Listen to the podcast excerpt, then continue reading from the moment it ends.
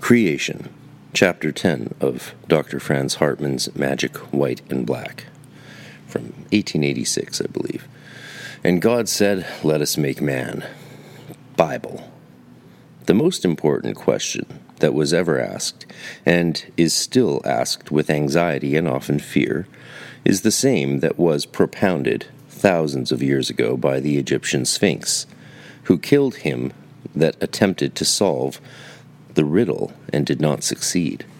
What is man? Ages have passed away since the question was first asked. Nations have slain each other in cruel religious warfare, making vain efforts to impose upon each other such solution of the great problem as they believed they had found. But from the tombs of the past only re echoes the same question What is man? And yet the answer seems simple.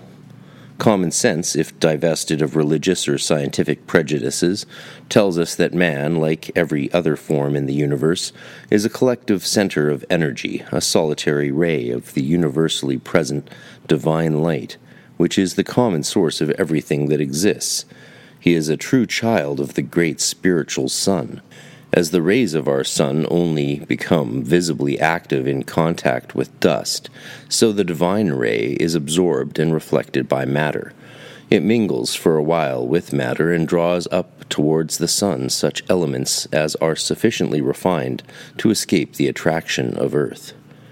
The sun ray plays with the waves of the ocean. The heat created by the contact of water with light from above extracts from below the refined material, and the vapors rise to the sky, where, like the ghosts of the seas, they wander in clouds of manifold shapes, traveling freely through the air, playing with the winds until the time arrives when the energies which keep them suspended become exhausted and they once more descend to earth. In a similar manner, the divine ray of the spiritual sun mingles with matter while dwelling on earth, absorbing and assimilating whatever he chooses or what corresponds to his needs. As the butterfly flits from flower to flower, tasting the sweets of each, so the human monad passes from life to life, from planet to planet, gathering experience, knowledge, and strength. But when the day of life is over, Night follows, and with it follows sleep, bringing dreams of vivid reality. The grossest elements remain to mingle again with earth. The more refined elements, the astral elements, which are still within the attraction of the planet, float about, driven hither and thither by their inherent tendencies, until the energy which holds them together is exhausted, and they dissolve again in the plane to which they belong but the highest spiritual energies of man, held together by love and freed from the attraction of earth, ascend to their source like a white robed spirit, bringing with it the products of its experience beyond the limits of matter. Man's love and aspiration does not belong to earth.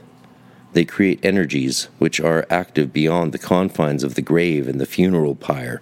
Their activity may last for ages until it becomes exhausted and the purified ray, endowed with the tendencies impressed upon it by its last visit to the planet, again seeks association with matter, builds again its prison house of animated clay, and appears, an old actor, in a new part upon the ever changing stage of life.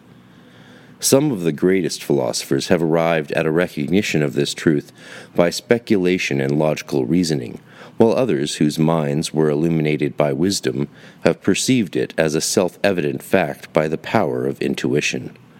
To build the new house, the impressions gathered by its previous visits furnish the material.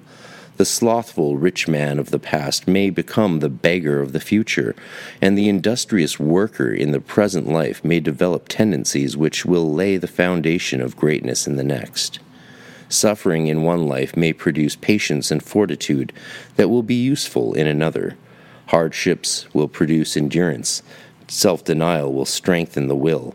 Tastes engendered in one life may be our guides in another, and accumulated energies will become active whenever circumstances require it during an existence on the material plane, either in one life or another, according to the eternal law of cause and effect. A child may burn its fingers by touching the flame, and the adult may not remember all the circumstances under which the accident occurred. Still, the fact that fire will burn and must not be touched will remain impressed upon the mind. In the same manner, the experiences gained in one life may not be remembered in their details in the next, but the impressions which they produce will remain.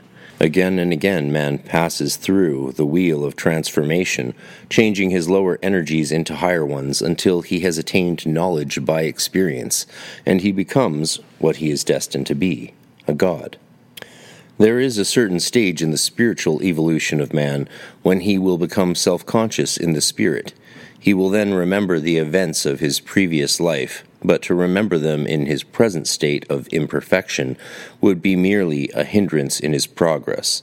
It has been said that by not remembering the errors of our past lives and their evil consequences, man is liable to commit his previous errors again.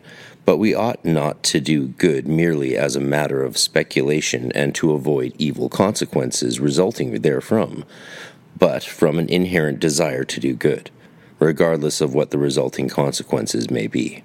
Man, like the majority of organized beings, is an atom uh, in the immensity of the universe. He cannot be divided and still remain a man. But unlike other and lower organized beings whose realization of existence is confined to the physical or astral plane, that which constitutes him a man and distinguishes him from an animal is an integral and conscious part of the highest spiritual energy of the universe, which is everywhere present. And his spiritual consciousness is therefore not limited to a certain locality in the physical world. Who made man? Man makes himself during every day of his life. He is his own creator, the clay, the material body that clings to the ray of the manifested absolute is taken from earth. The energies called the soul are the products of the astral plane. The highest energies called the spirit belong to heaven. Animal man, like the lower orders of nature, is a product of the blind law of necessity and may even be produced artificially note Paracelsus homunculi. As such, his mother is nature, the ever immaculate virgin who presents time born man to his father, the infinite spiritual principle to be transformed into a god. The physical attributes of the child and its mental qualifications are the result of inheritance or previously existing conditions. Like the tree that can send its roots into the neighboring soil and gather the nutriment by which it is surrounded, but cannot roam about in search of food at distant places. So, physical man has only a limited choice in the selection of such means of development as he may require. He grows because he cannot resist the law of necessity and the impulses given by nature. But as reason begins to enlighten him, the work of creation begins. The intelligence within says to the will, Let us make man. She urges the will, and the will sullenly leaves its favorite occupation of serving the passions and begins to mold animal man in accordance with the divine image held up before him by wisdom.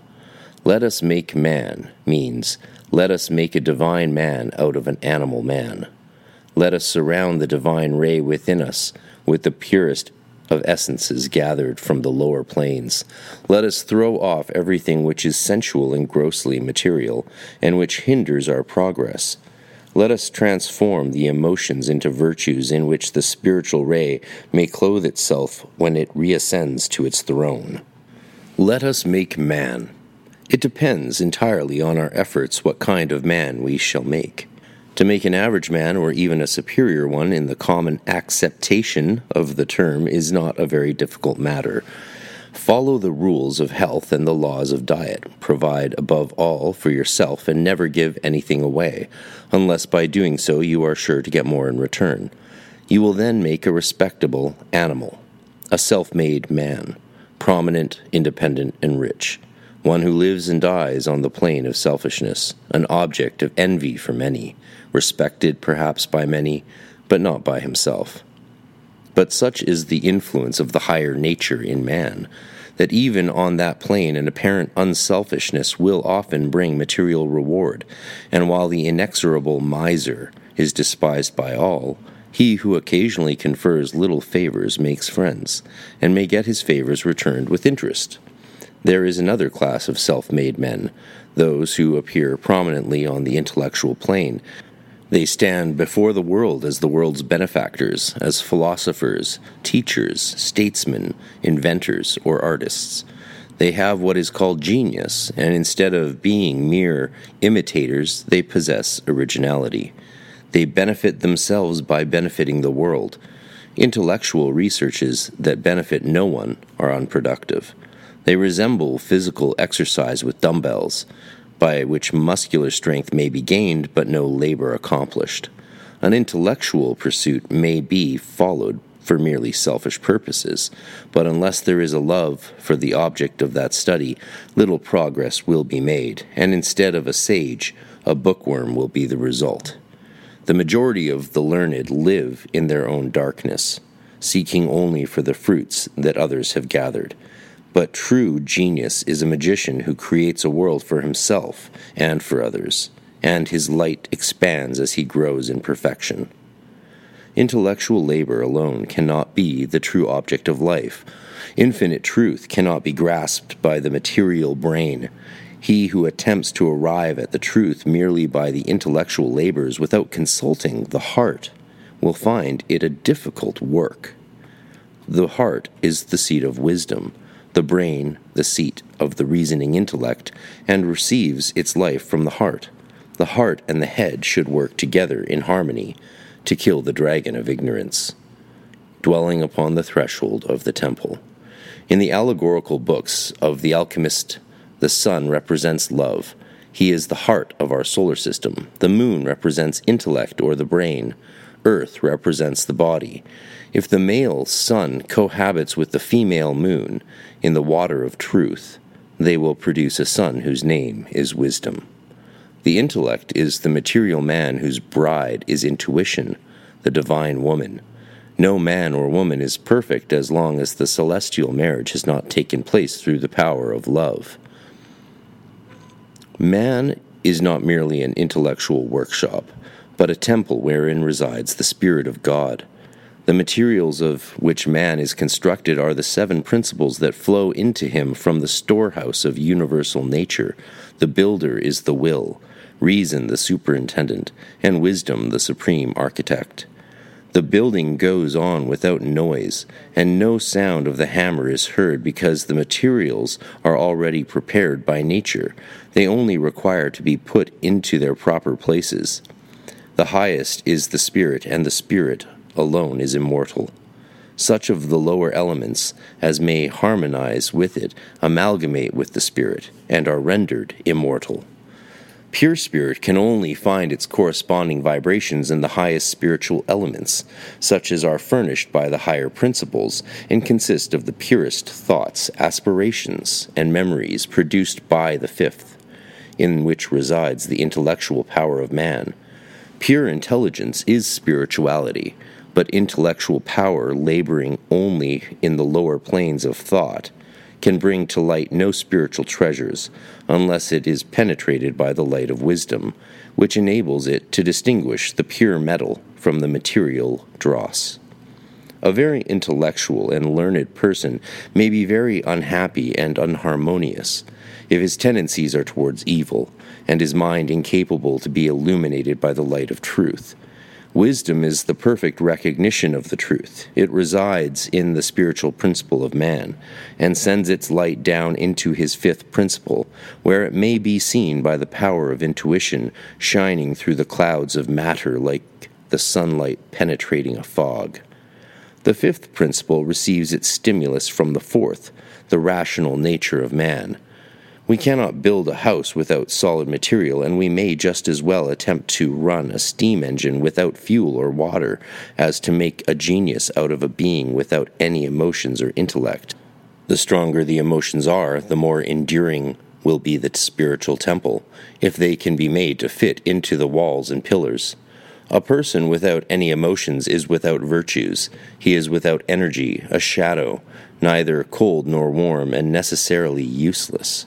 The passionate man is nearer to the Spirit if he can guide his passions in the right direction towards the source of all good than the man who has nothing to guide and nothing to conquer. To produce a perfect building or a perfect man, the proportions must be harmonious. Wisdom guides the work, and love furnishes the cement.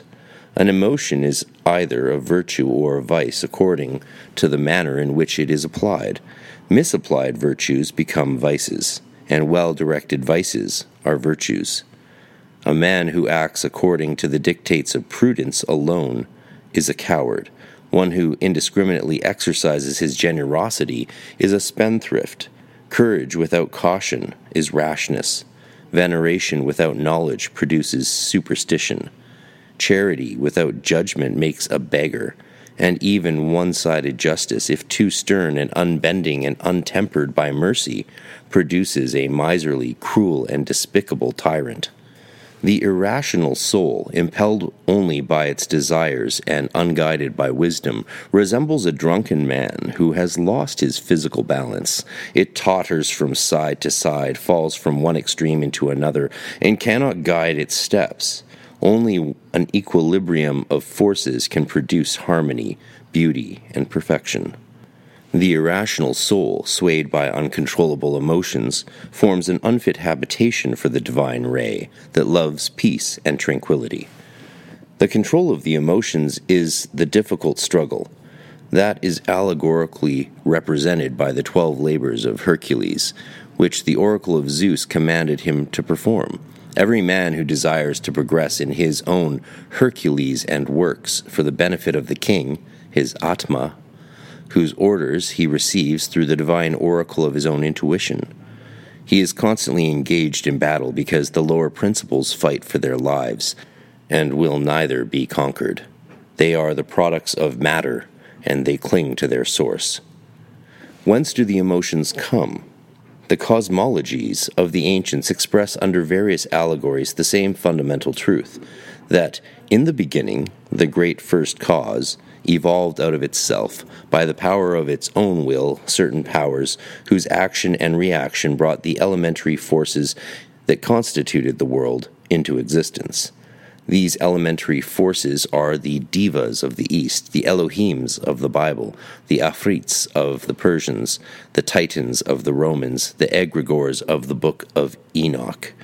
They are the active agents of the cosmos, beneficial or detrimental according to the conditions under which they act, intelligent or unintelligent according to the nature of the instrument through which they act.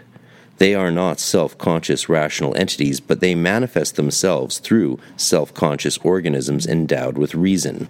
They are not individuals, but may become individualized by finding expression in individual forms. Love and hate, envy and benevolence, lust and greed are not persons, but their shadows may become personified in human or animal forms. An extremely malicious person is the embodiment of malice, and if he sees the demon in an objective form, he beholds the reflection of his own soul in the mirror of his mind. Ideas exist everywhere, but we cannot perceive a thought unless it first enters the sphere of our soul. The spirit that enters our soul obtains his life from ourselves. And if we do not expel it from our soul, he may grow strong by vampirizing our life. Like a parasite growing on a tree and feeding on its substance, it may fasten its feelers around the tree of our life and grow strong while our own spirit grows weak. A thought, once taking root in the soul, will grow unless it is expelled by force, until it will become expressed in an act. When obtaining a life of its own by that act, it will leave its place to a successor. Those elementary forces of nature are everywhere and always ready to enter the soul if its doors are left undefended. To call up a wicked spirit, we need not go in search of him, we need only allow him to come. To call up a devil means to give way to an evil thought. To vanquish him means to resist successfully a temptation to evil. The elementary powers of nature are innumerable, and their classification gave rise to the pantheons of the Greeks and to the mythologies of the East. The greatest power is Zeus, the father of the gods, or the source from which all other powers take their origin. Minerva, the goddess of wisdom, springs from his head. Her origin is the noblest of all. But Venus, the daughter of the sun, arising from the ocean of the universal soul, conquers all by her beauty. She holds together the worlds in space by the power of her attraction, binds souls to souls, chains the good to good, and binds the evil to evil. She is the mother of the minor gods that combat each other, because love of self, love of possession, love of fame, love of power, etc., are all only children of the universal power of love. They fight amongst themselves like children because action gives rise to reaction. Love is opposed by hate, hope by fear, faith by doubt, etc. To control them, the god of power, Mars, must be united with the goddess of love. In other words, the passions must be held in obedience by the will. Each power exists and is held in its elementary matrix or vehicle, the Akasha, the universal Proteus, the generator of form which finds its outward expression in matter. And now, a word from our sponsors.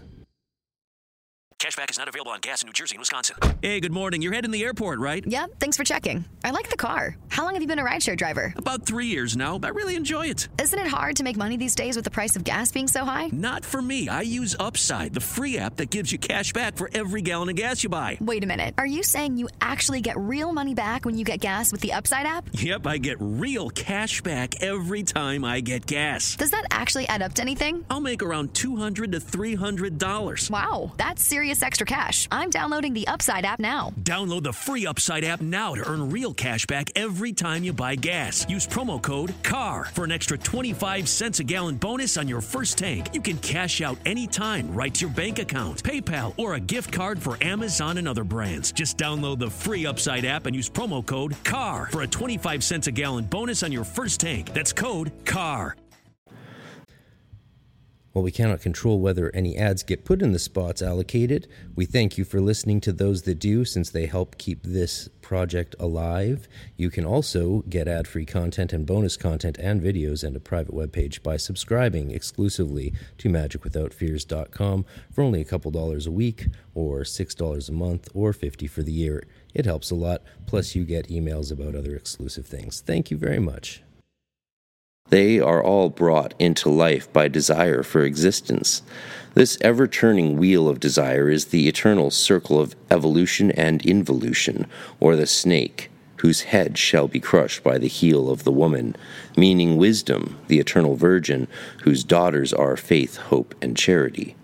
The snake of evil cannot enter the soul if the latter is defended by wisdom.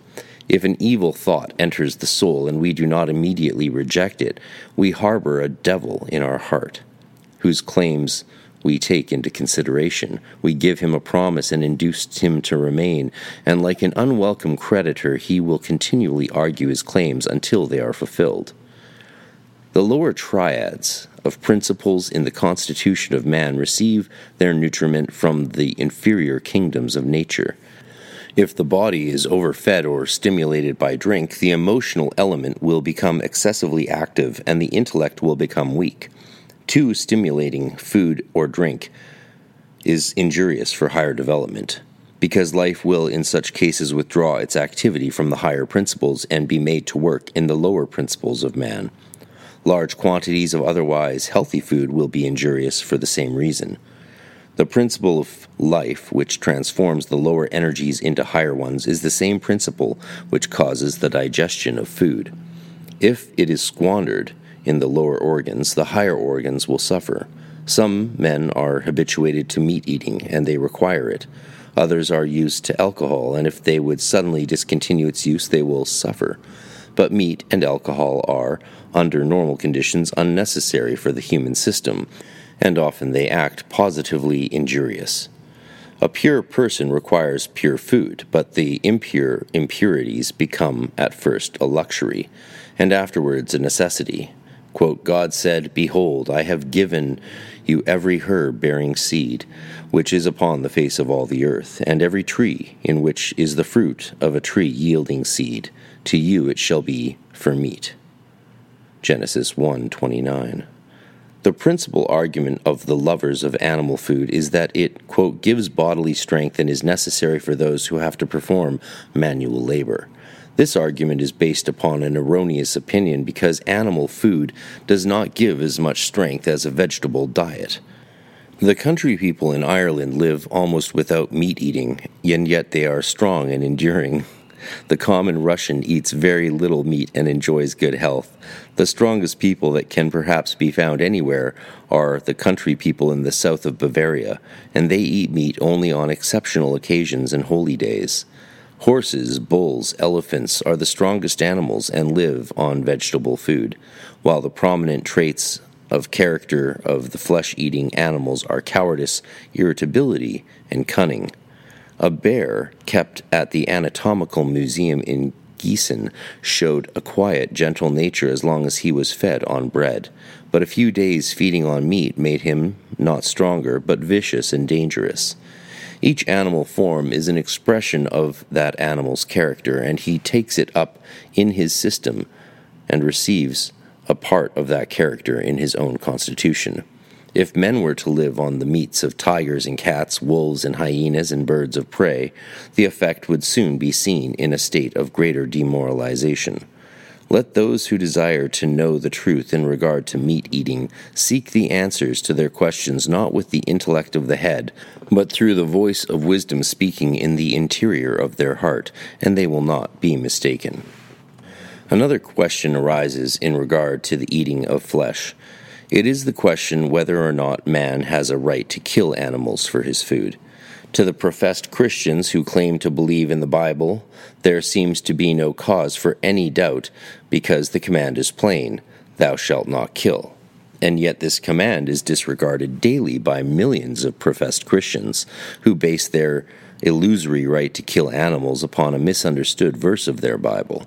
It is said that God permitted man to have dominion over the fish of the sea and over the fowls of the air and the, over the cattle and over every living thing that moveth over the earth. We should know that by the terms fish and fowl and cattle, etc., are meant the elementary forces in him, which find their objective representations in the animal kingdom, and that it is nowhere said that man is permitted to take away a life which he is not able to give. Man's prerogative is to appease suffering, not to cause it, not to interrupt the work of evolution, but to assist it. Christianity and murder are incompatible terms. Meat is stimulating, and stimulating food creates a desire for stimulating drink. The best cure for the desire for alcoholic drink is to avoid the eating of meat.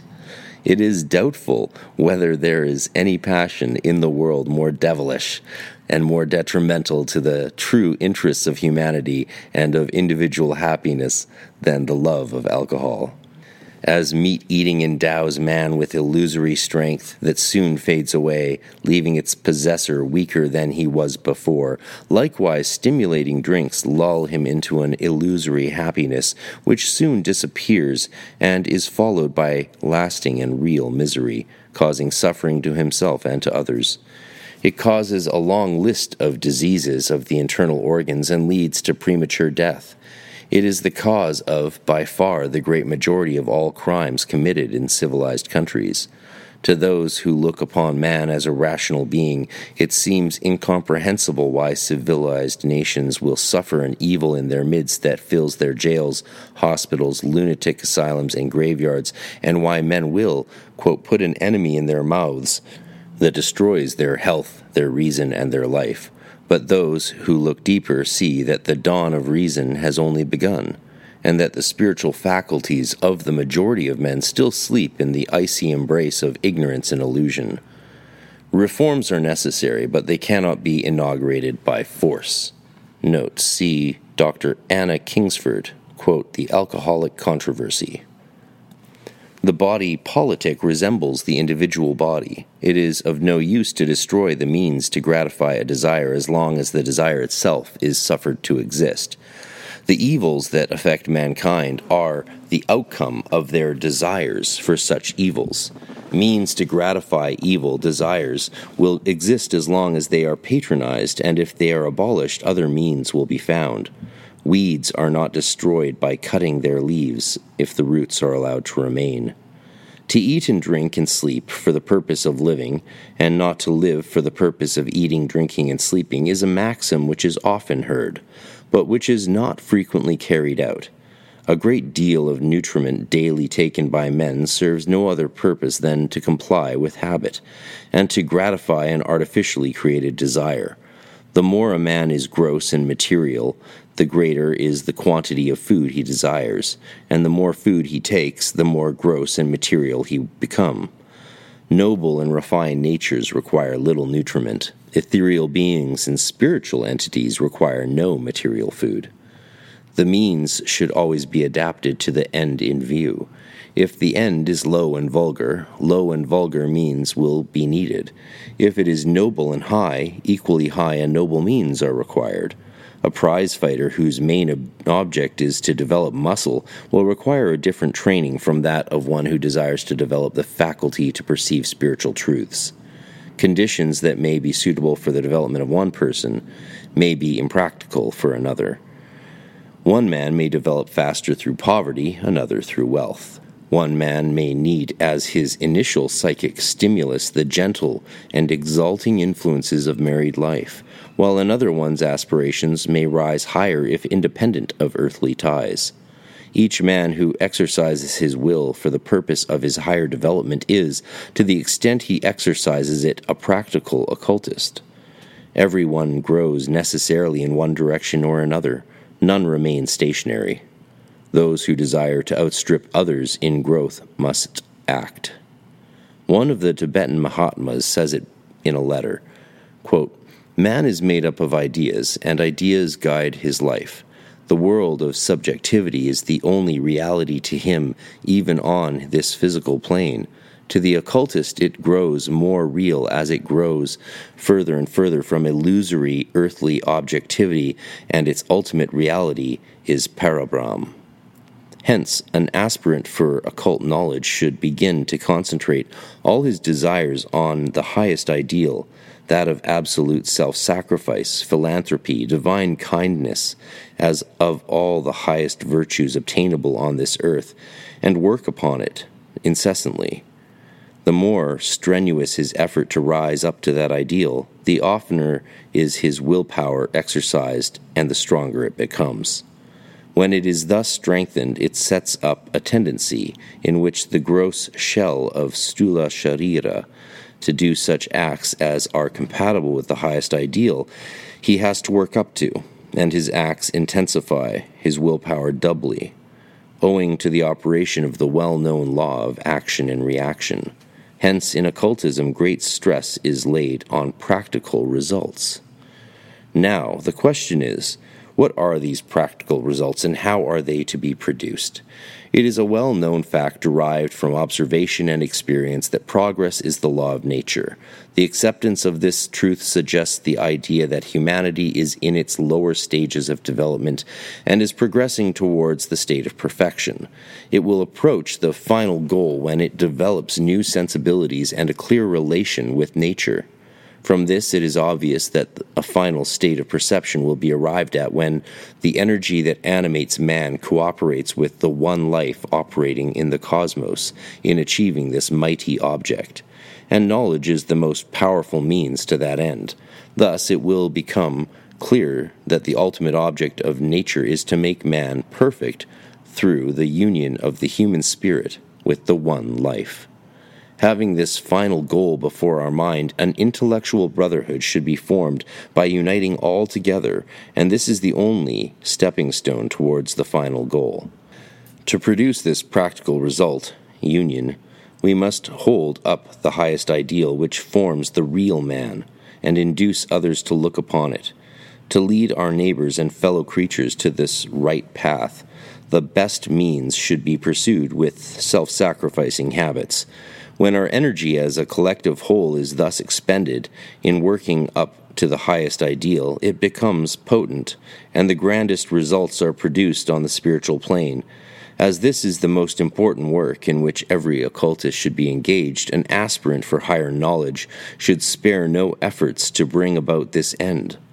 With the progressive tide of evolution of the body as a whole, the mental and the spiritual faculties of humanity expand. To help this tide on, a knowledge of philosophical truths should be spread. This is what is expected from an aspirant for occult knowledge, and what he should do. The will is developed through action and strengthened by faith. The movements of the body, such as walking, are only successfully performed by a person because he has a full and unwavering faith in his power to perform them. Fear and doubt paralyze the will and produce impotency, but hope and faith produce marvelous results.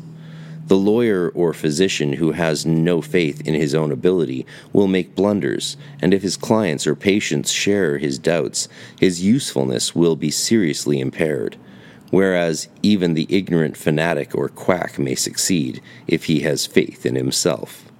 Bulwer Lytton says, quote, The victims of the ghostly one are those that would aspire and can only fear.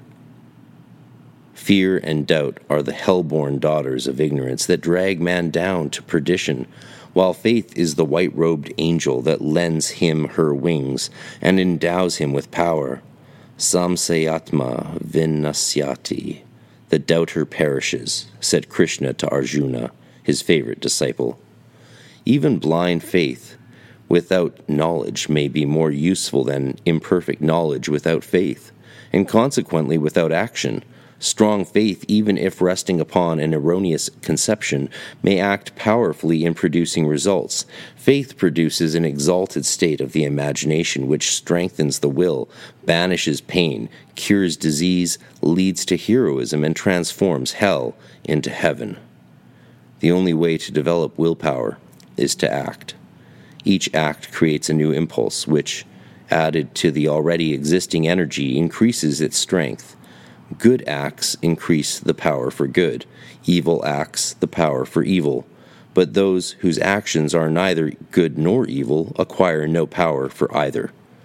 A person who acts only from impulse manifests no will, and if he obeys his lower impulses, he passively develops into a criminal or a maniac.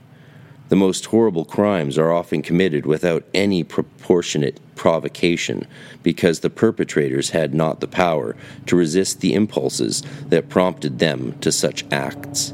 Such persons are not wicked, they are weak and almost irresponsible beings. They are the servants of the impulses that control them, and they can be made the helpless instruments and victims of those who know how to call forth their emotions. They are like the soldiers of two opposing armies who are not necessarily personal enemies, but are made to hate and kill each other by appeal to their passions. The oftener such persons give way to impulses, the more is their power of resistance diminished, and their own impotency is their ruin. It is of little use to be merely passively good, if abstinence from wrongdoing may be so called. A person who does neither good nor evil accomplishes nothing, a stone, an animal, an imbecile may be considered good because they do no active evil. A person may live a hundred years and at the end of his life may not have been more useful than a stone. Quote, he who is neither hot nor cold but lukewarm will be spewed out by nature. The Bible. There is nothing in nature which has not a threefold aspect and a threefold activity. The willpower forms no exception to this rule. In its lowest aspect, the will is that power which induces the voluntary and involuntary functions of the physical organism. Its center of activity is the spinal cord. In its higher aspect, it is the power which induces psychic activity. It is diffused through the blood which comes from the heart and returns to it and its actions are governed or can be governed by intellect acting in the brain by means of the impulses, influences, and auras radiating from there. In its highest aspect, the will is a living and conscious power having its center in the heart. But this kind of will is known only to those who are illuminated by divine wisdom. The will to become powerful must be free, which means that it must be obedient to universal law to become free of the bonds of self. If we desire an object, we do not necessarily attract that object, but the object attracts us. Eliphas Levi says, The will accomplishes everything which it does not desire. And the truth of this paradox is seen in everyday life.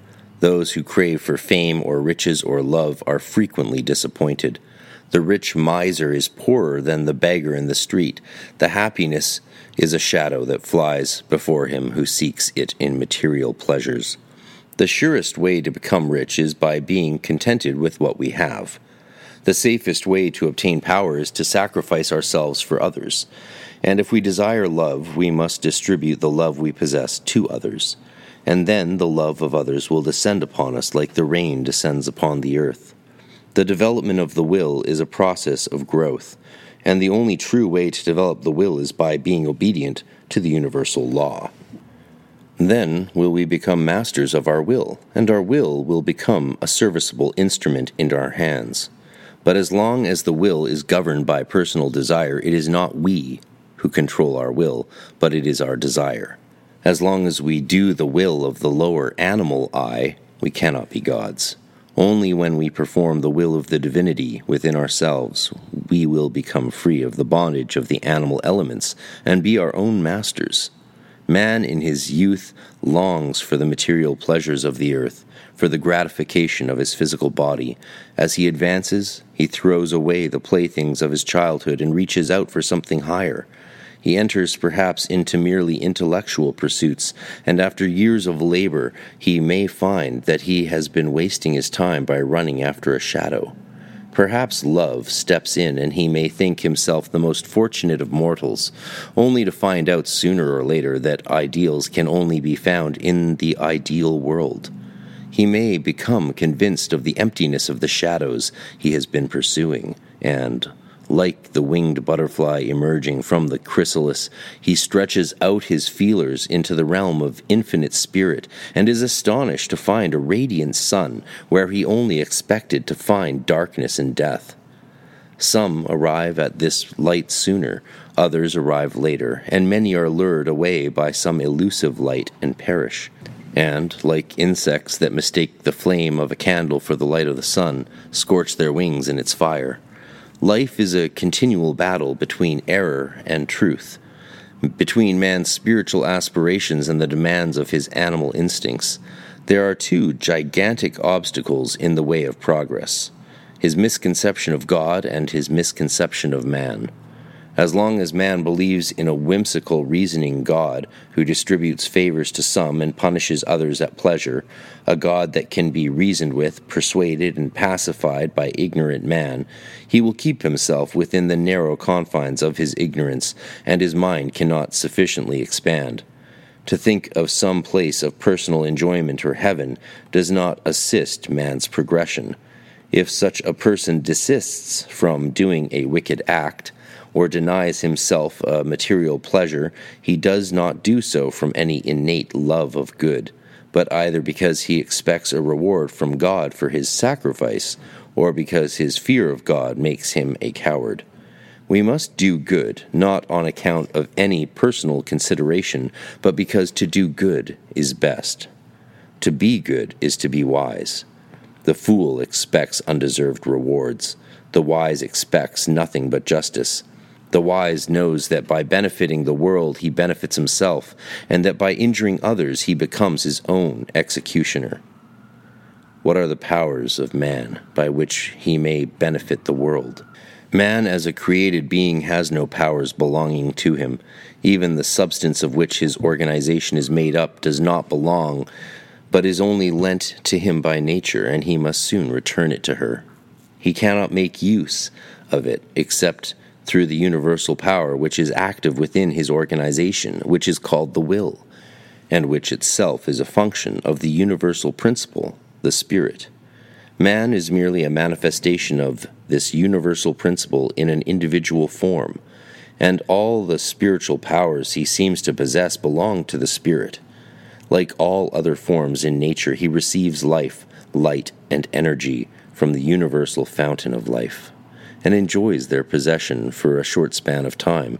He has no powers whatever which he may properly call his own. Thus, the sunshine and the rain, the air and the earth, does not belong to a plant. They are universal elements belonging to nature they come and help to build up a plant. They assist in the growth of the rose bush as well as the thistle. Their business is to develop the seed, and when their work is done, the organism in which they were active returns again to its mother, the earth. There is then nothing which properly belongs to the plant but the seed, for it alone can continue to exist without the parental organism after having attained maturity, and in it is contained the character of the species to which it belongs. Life, sensation, and consciousness are not the property of man. He does not produce them. They are functions of the universal spirit and belong to that universal power which has been called God. This spirit, this one life, furnishes the principles which go to build up the organism called man, the forms of the good as well as those of the wicked. They help to develop the germ of intelligence in man, and when their work is done, those elements return again to the universal fountain of life. The germ of divinity is all there is of the real man, and all that is able to continue to exist as an individual, and it is not a man but a spirit, one and identical with the universal spirit and one of his children.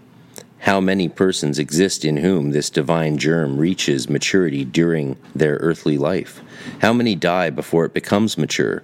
How many do not even know that such a germ exists? Who can answer these questions? To this universal principle belong the functions which we will call will and life and light. Its foundation is love, a fire to which nothing that can perish will ever approach.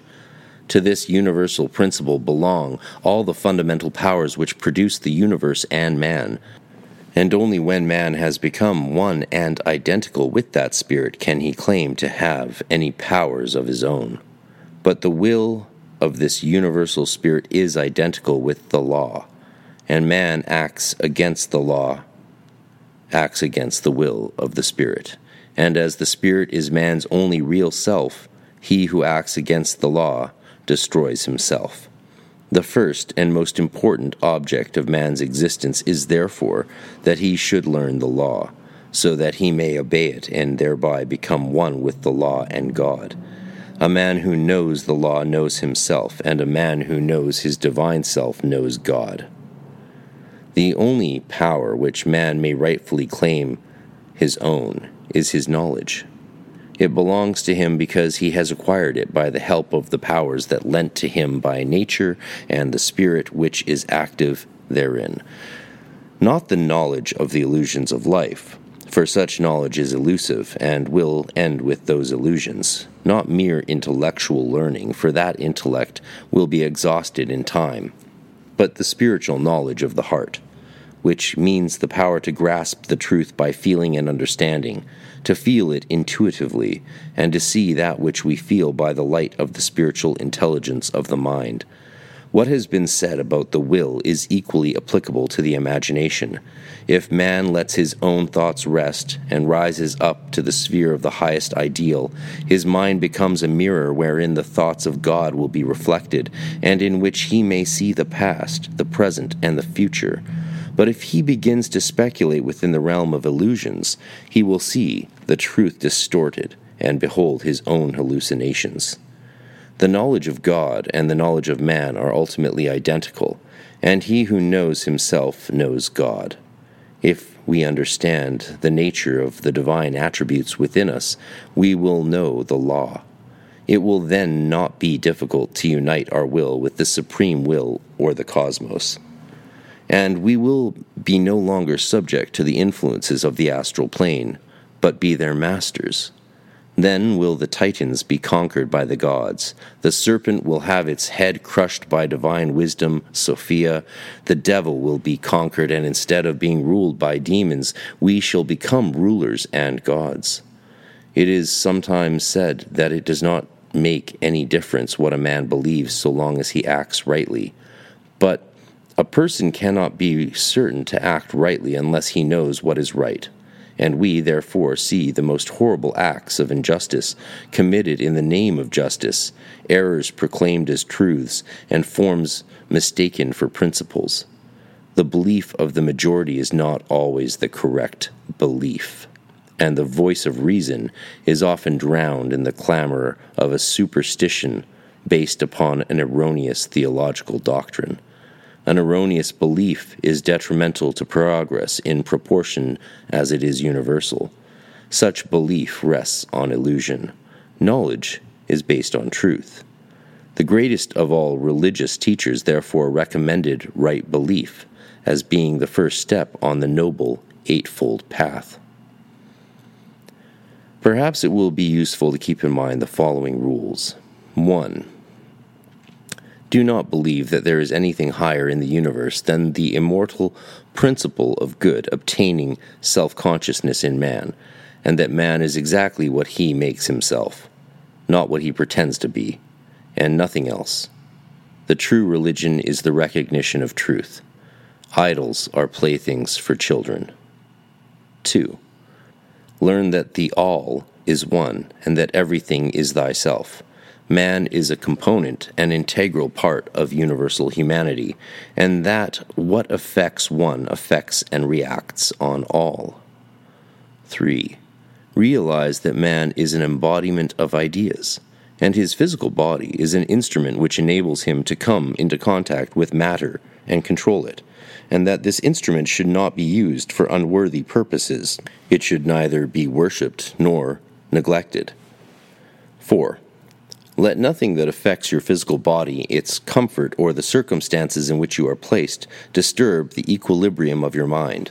Crave for nothing on the material plane. Live above it without losing control over it. 5.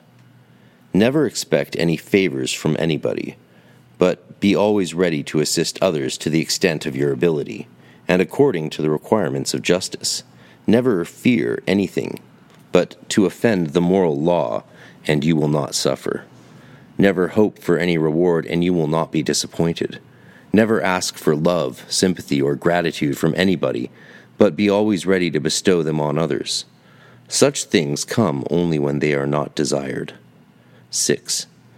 Learn to distinguish and to discriminate between the true and the false, and act up to your highest ideal of virtue. 7.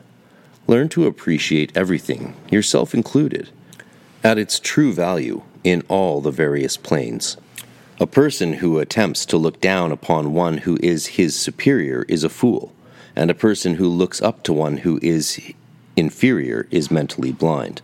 It is not sufficient to know of the worth of a thing, its worth must be realized, else it resembles a treasure hidden in the vaults of a miser. Louis Claude de Saint Martin, the unknown philosopher, says, quote, This is what should pass in a man who is restored to his divine proportions through the process of regeneration. Quote, not a desire, but in obedience to the law, not an idea, which is not a sacred communication with good, not a word, which is not a sovereign decree, not an act, which is not a development and extension of the vivifying rule of the word. Instead of this, our desires are false because they come from ourself. Our thoughts are vague and corrupt because they form adulterous alliances. Our words are without efficacy because we allow them to be blunted every day by the heterogeneous substances to which we continually apply them. Our acts are insignificant and barren because they can but be the results of our words. Such and similar instructions are nothing new. They have been pronounced in various forms by the philosophers of all ages, and have been collected in books, and men have read them without getting any better for it, because they could not intellectually see the necessity for following such advice. These doctrines have been taught by the ancient rishis and munis, by Buddha and Christ, Confucius, Zoroaster and Mohammed, Plato, Luther, and Shakespeare, and every reformer. They have been preached in sermons and are written in poems and prose, in works of philosophy, literature, fiction, and art. They have been heard by all, understood by some, and practiced by a few. To learn them is easy, to realize them is difficult, to adopt them in practical life is divine. The highest spiritual truths cannot be intellectually grasped. The reasoning powers of half animal man cannot hold them until they become accustomed to them.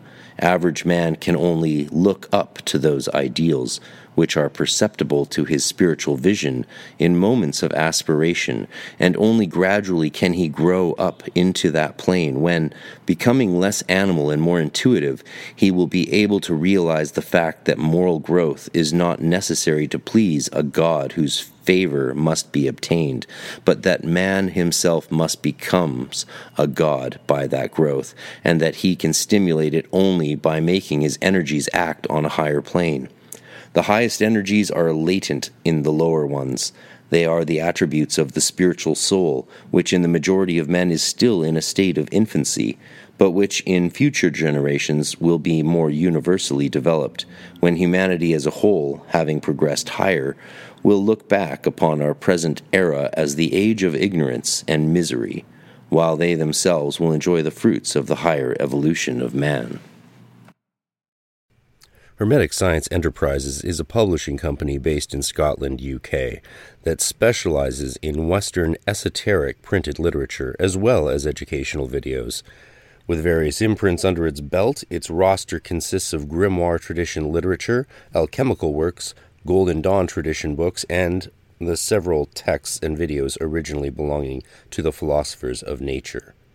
Besides its downloadable videos and standard hardcover edition books, Hermetic Science Enterprises also produces beautiful and precious limited fine edition books that are true pieces of art. For more information to order any of its products, please visit www.hermeticscienceenterprises.co.uk. That's hermeticscienceenterprises.co.uk. And as a lot of you know, I've uh, talked with the publisher Lenny on the podcast before, including a six hour epic uh, extended version on the Patreon, and uh, seen the fine edition of his new grimoire of Scot's Discovery of Witchcraft, which is only available for purchase up to 50 limited copies uh, till the end of May, I believe. So check it out now, hermeticscienceenterprises.co.uk.